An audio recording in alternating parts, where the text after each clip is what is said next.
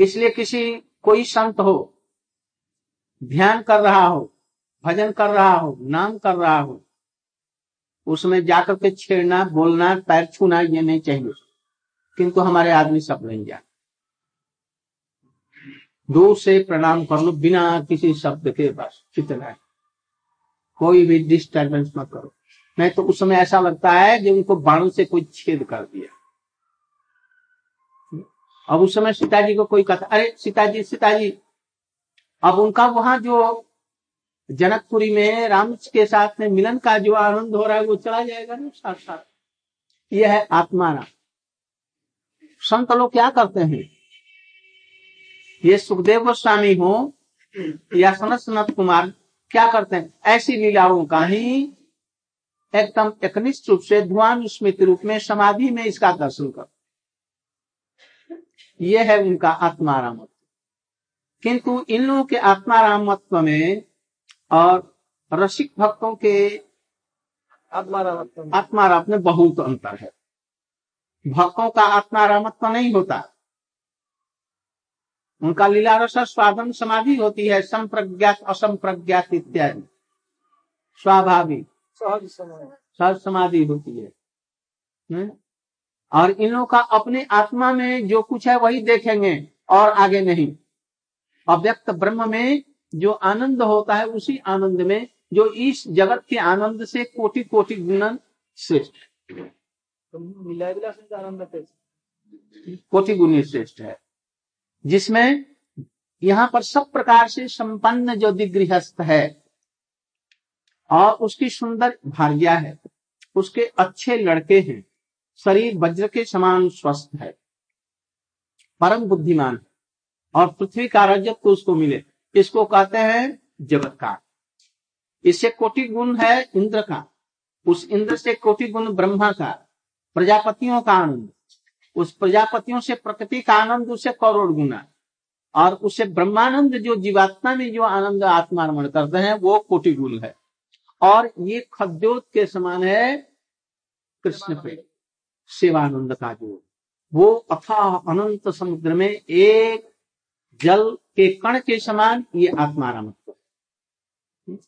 तो ये आत्मारामो कृष्ण कृष्ण को ये आत्माराम जो कह रहे हैं इसलिए उनका आत्मारामत्व को कोई नहीं समझेगा।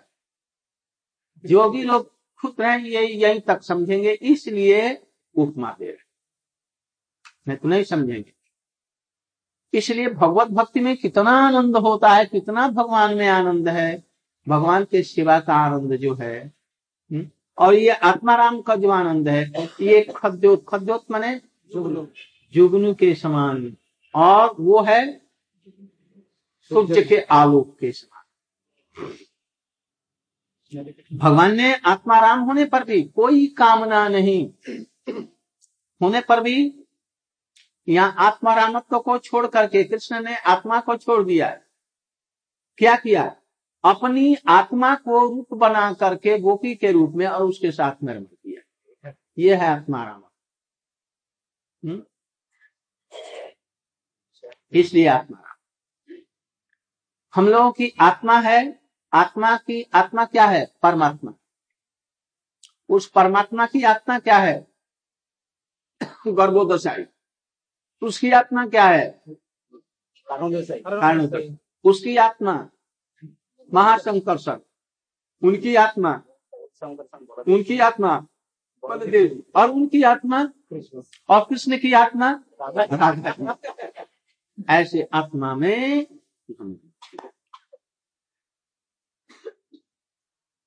आत्मन और सौरत आत्मा ही मैंने अपने में जगत का जितना सौरत का भाव है, वो सबको आत्मनि अवरुद्ध रोध कर दिया। रोध कर दिया मैंने क्या?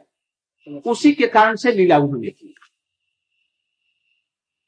जितना प्रकृति के अंदर में कम उद्दीपक चीज़ें हैं, जैसे सुंदर नदी का किनारा, पूर्णिमा का चाँद, शीतल मंद सुगंध हवा, फूलों का विकसित होना प्रकृति का अत्यंत श्रृंगार धारण करना ये सब जितने उद्दीपन इत्यादि, ये सब हो तो ये सब सौरत कहलाता ये समस्त भावों को अपने अंदर में निरुद्ध कर और ये उन्होंने आत्मा के साथ में रमण किया। आत्मा माने अपने ही से, अपने में। वो आत्मा उनकी की है सत्य काम कृष्ण ने सत्य काम सत्य काम माने जो कामना की, वो सत्य हो जाएगी। समस्त हाव भाव अपने हृदय में स्थापन पूर्वक रेमे ब्रज सुंदरी भी जथा अर्भ का बिंब विभ्रमा। जैसे कोई बालक छोटा सा अपनी परछाई के साथ में खेलता है, यहाँ पर स्विभ्रम प्रतिविभ्रम प्रतिबिंब विभ्रम। अपने प्रतिबिंब माने परछाई। और बालक उसे कृष्ण अपने नंद भवन में खेल रहे हैं। जो सोदा मैया ने दाहिने हाथ में मक्खन दे रखा है वो ऊंच में ले रहे हैं। और बाल स्वभाव की चंचलता से मणि स्तंभ को पकड़ करके बाएँ हाथ में खाते हुए घूम पड़ोबल कर रहे घूम पड़ोबल घूम रहे हैं? इसको पकड़ करके। और उसको बच्चे को देखा। बच्चे को देखा, मैंने अपनी परछाई को देखा। वो भी मक्खन खा रहा सावना लड़का। कृष्ण ने आज तक ऐसा अपना सौंदर्य नहीं देखा। आज अपने सौंदर्य को परछाई में देख करके, परछाई को सत्य मान करके एक बच्चा और उससे मिताली करने के लिए चेष्टा। अजय पहले इसको खिला दे मक्खन और तब इससे हमारा बंधुता हो जाएगा। तो मक्खन देने तो वो भी मक्खन देते। वो जैसे जैसे कृष्ण चेष्टा कर रहे हैं वैसे। वो भी कर रहा है। तो कृष्ण खिंच गए और छिंग करके ऐसे उसको बंदर गुड़की बंदर घुड़की दी तो उसने बंदर घुड़की दी जसोदा जी ने देखा अरे ये क्या कर रहा? लज्जित हो गए और उनकी गोद में झट दौड़ करके कपड़े से धर लिया। समझ गए कि अरे ये तो लड़का नहीं ये तो मेरी परछाई। उसी प्रकार से ये गोपियाँ उनकी परछाई है कृष्ण की।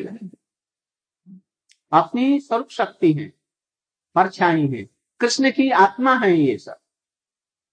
हमारी आत्मा का रूप नहीं हो सकता। उनके साथ में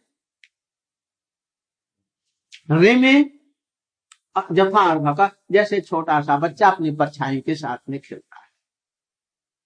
श्रीमद भागवत में इस वर्णन के पश्चात ऐसा ही उन्होंने वर्णन किया। जैसे नन्हा शिशु निर्विकार होकर अपनी परछाई के साथ में खेलता है वैसे रमा रमन भगवान श्री कृष्ण ने ब्रह्मचर्यों के बड़े सुंदरियों के साथ में विहार किया। इत्यादि शास्त्रीय वचनों के द्वारा प्रतीत होता है कि आत्मारामता ही कृष्ण का अपना स्वरूप धर्म है। आत्मा में रमण करना ही।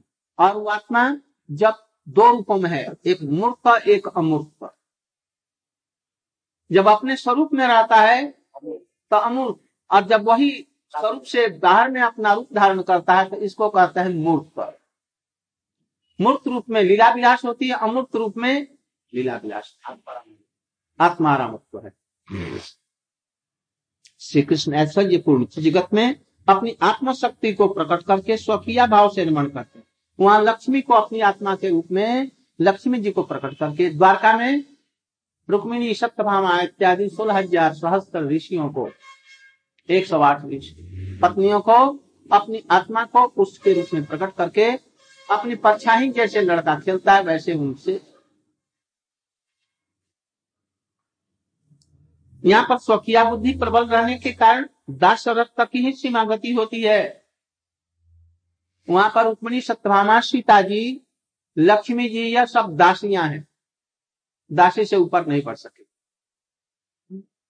यदि डांट देंगी डांट देंगे कृष्ण या रा, राम या ये नारायण लक्ष्मी जी और सीता जी सत्यभामा रुक्मणी सब थर्रा जाएँगे डर जाएँगे और वहाँ पर वो मुस्कुरा देंगी बस गोपियों के यहाँ केवल मुस्कुरा देंगे बस उनका सब कुछ खत्म हो गया? बल्कि ललिता जी को आदेश देंगे कि इस काले को यहाँ से बाहर कर दो।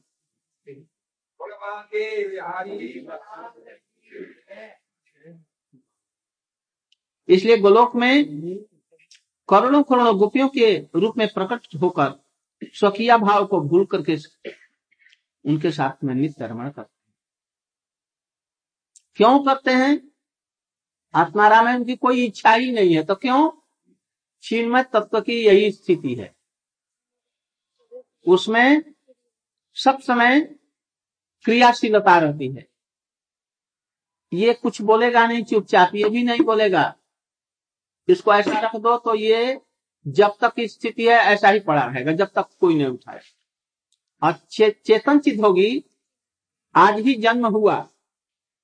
ना आज ही किसी बच्चे का गाय का या बछड़ा हुआ हिरण का बछड़ा अभी जन्म दिया वो क्या करेगा?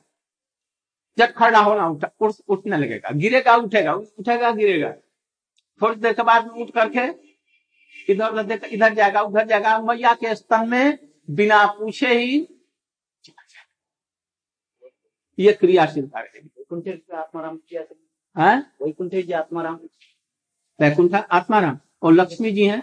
क्रियाशील क्रियाशील नहीं सब क्रिया ही तो रही है स्वकीय भाव में उनकी दास्य भाव से क्रिया है। माने चेतन रहने से क्रियात्मक होगा क्रिया ज़रूर करेगी। पहाड़ भी चेतन माना जाता है तो पहाड़ बढ़ता है। हम्म? उसमें प्राण। चेतनता ज़रूर रहेगी अच्छा जी स्वकीय अभिमान में रस की अत्यंत दुर्लभता नहीं होती। सकिया में वो चीज़ सहज प्राप्त होती है वो सेवा। इसलिए दुर्लभता नहीं है। अभी हमारे यहाँ पर मथुरा में सबसे सस्ती चीज़ क्या हो सकती है? सबसे सस्ता। पानी है हवा है। है ना? किंतु शुद्ध हवा पानी नहीं है। हम्म? दुर्लभ कहा है? सब्ज़ी का आते दुर्लभ होगा कब? जबकि पानी यहाँ मथुरा में न मिले और पानी के बुंद के लिए तड़पे उस उस समय इसका मूल्य होगा। उस समय में समस्त राज्य दे करके भी, अपनी सारी संपत्ति दे करके भी एक बंद पानी के लिए आदमी चेष्टा करे। किंतु वो सहज रूप में भगवान की कृपा से सुलभ है, इसलिए ये दुर्लभ नहीं बन रहा है। अभी सोना बहुत ही मूल्यवान चीज़ है। एक ग्लास पानी का जितना मूल्य है मूल्य है, और एक ग्लास सोना उसमें भर करते दो। एक ग्लास सोना में कितना पानी मिल जाएगा? क्योंकि दुर्लभ है। और यदि पानी कहीं नहीं मिले, उस समय में लाखों टन सोना एक बूंद पानी के लिए भी नहीं काफ़ी होगा? इसलिए कहते हैं, दुर्लभता में ही किसी चीज़ की का मूल्य होता है। इसीलिए अनादिकाल से गोपियों में स्वाभाविक रूप से दुर्लभता के लिए परूढ़ा का अभाव प्रबल और कृष्ण उस अभिमान के अनुरूप अपने अंदर वैसा ही अभिमान अंगीकार करके बंसी रूप प्रिय सखी के द्वारा सहायता लेकर के रास आदि लीलाओं को संपन्न करते हैं। गोलोक की नित्य गोलोक नित्य सिद्ध और माइक प्रत्यय से सर्वथा अतीत एक रस पीठ गोलोक क्या है? नित्य सिद्ध। जो नित्य सिद्ध होगा उसको वो समझेगा। इस जगत में नहीं समझेगा। उस जगत पर जाने पर देखेगा अनुभव कर जो वो एक रस पीठ है। इसलिए वहाँ अभिमान से ही रस प्रवाह सिद्ध होता है। रस प्रवाह माने रस की धारा। रस की धारा माने ये हो गया, नहीं नहीं सारस की लीला। यह प्रवाह। अष्टकालीन बात्सल्य रस भी बैकुंठ में नहीं है ऐश्वर्य की ऐसी गति बैकुंठ में बात्सल्य रस नहीं है माने क्या वहाँ क्या बैकुंठ में नारायण का कोई माता पिता नहीं है अच्छा नारायण का कोई सखा है कि नहीं कोई सखा नहीं क्या है वहाँ पर सेवक है जो हाथ जोड़ करके किंकर हो करके सब समय करते हैं लक्ष्मी जी भी क्या करेंगी? पैर पर लौटेंगी दासी हो करके बस वहाँ पर दास्य भाव और एक शांत भाव उसके नीचे। जहाँ मुक्ति के पाँच प्रकार की मुक्तियाँ हैं, वहाँ पर कुछ शांत भाव। और दास्य भाव वैकुंठ में है। और जितने भी लक्ष्मी जी भी हैं, उनका भी वैकुंठ के प्रति दास्य भाव। स्वकीय भाव नहीं। और रामचंद्र जी के पास में शांत है, दास्य है, और सख्य या वात्सल्य का आधार, अढ़ाई रस वहाँ पर माना जाता है। बस इतना है। तो ऐश्वर्य की ऐसी ही गति है, उसमें वात्सल्य नहीं रहेगा। परंतु परम माधुर्य गोलोक में अर्थात ब्रज में रस के मूल अभिमान के अतिरिक्त और कुछ नहीं है। वहाँ पर नंद जसोदा सब समय नित्य समझते हैं कि कृष्ण हमारा लाडला बेटा तो रुक्मणी जी क्या समझती हैं? वैसे ही बलदेव जी को अपना पुत्र और इनको भी अपना पुत्र ही समझ। कृष्ण एक रोहिणी जी। किसी को बड़ी मैया किसी को मैया का। अपनी मैया को मैया। और रोहिणी जी को बड़ी मैया का। और उनका भी इनके प्रति अभिमान। समस्त ब्रजवासियों का भी अपने अपने अभिमान के रूप से ऐसा कृष्ण के प्रति भावना है। वहाँ नंद जसोदा प्रत्यक्ष है किंतु जन्म व्यापार वहाँ नहीं है। ना जन्म नहीं है। क्यों? क्यों नहीं है। नित्य है। और वो अभिमान केवल आज यदि किसी की शादी हो तो एक दो वर्ष के बाद में बच्चा पैदा हुआ।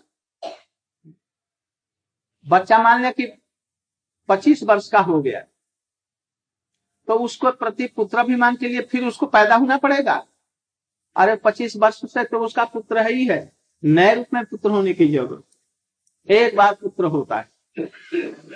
पहली बार तो उसका प्रति पुत्र अभिमान। वैसे जसोदा जी का कब पुत्र हुआ? वो समझती कि बहुत दिन हो गए उनको बेटा हुआ। कितना दिन हो गया? एक वर्ष हो गया है। इतने दिन हो गया है। दस वर्ष हो गया है। ऐसे वो समझती है। उनका अभिमान ये नित्य ही हमारे पुत्र हैं।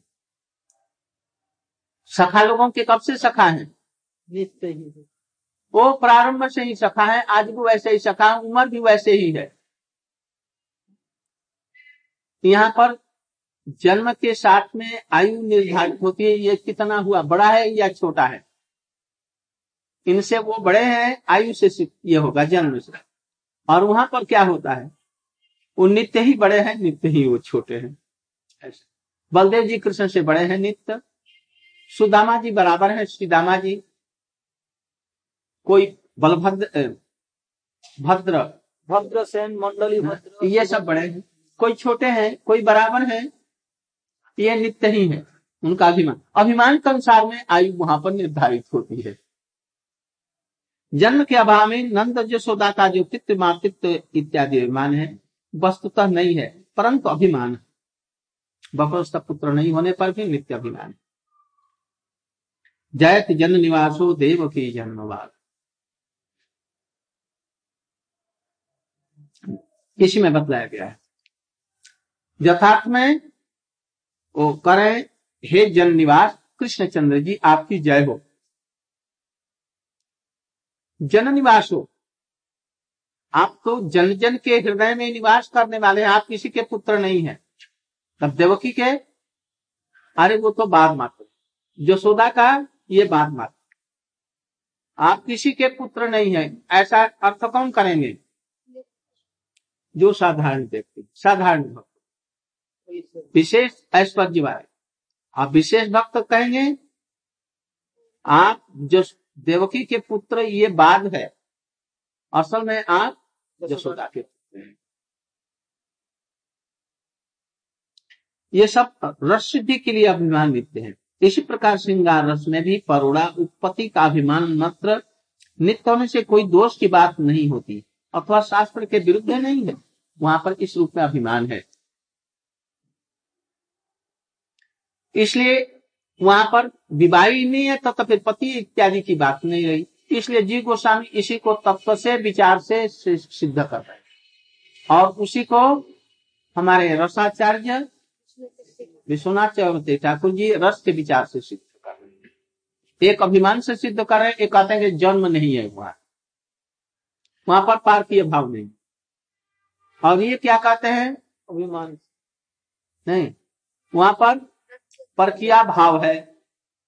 एक कहते हैं कि विवाह नहीं हुआ और एक कहते हैं ये परकिया भाव है। एक तत्व से उन्होंने कहा नहीं समझा। समझ? एक नेगेटिव रूप में कर सच बोलो और एक कहते हैं झूठ मत बोलो। ये दो बात हुई कि एक बात? एक ही बात एक ही बात हुई? झूठ मत बोलो और सच बोलो। एक ही बात। एक निगेटिव एक वो कहते हैं कि वहाँ पर विवाह इत्यादि के कारण परकीय भाव नहीं है स्वकीय भाव ही वहाँ है। और ये ये कहते हैं, वो कहते हैं कि वहाँ पर परकीय भाव से रसास्वादन करते एक ही बात को, वो नहीं है और ये कहते हैं ये है। क्या चीज़ है? है को है कहते हैं और वो कहते हैं एक ही बात। जब ब्रज में ब्रज में जब गोलोक तत्व प्रकटित होते हैं, ब्रज माने इस जागतिक ब्रज, कितना बजा?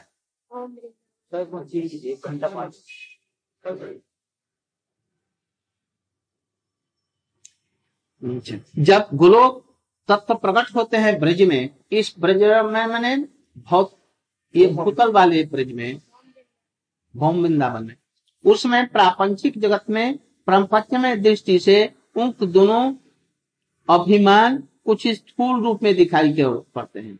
केवल अभिमान भेद यही है, केवल मात्र भेद यही। प्रपंच की दृष्टि से इसमें लोग जो रहते हैं वो देखते हैं। वहाँ वाले ठीक देखेंगे। कहाँ वाले?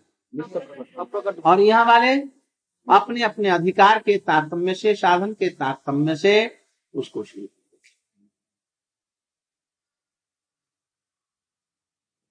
वात्सल्य रस में नंद सौदा का पतित्व और मातृत्व अभिमान। कुछ स्थूल आकार में यहाँ दिखता है क्या कृष्ण उनके गर्भ से पैदा होते हैं। और नंद बाबा जी दान करते हैं जो हमको पुत्रभा बधाई के गीत बजने हैं और सब ब्राह्मणों का आदर करते हैं, गायें दान करते हैं, रुपए, पैसे, धन, संपत्ति सब दान करते हैं।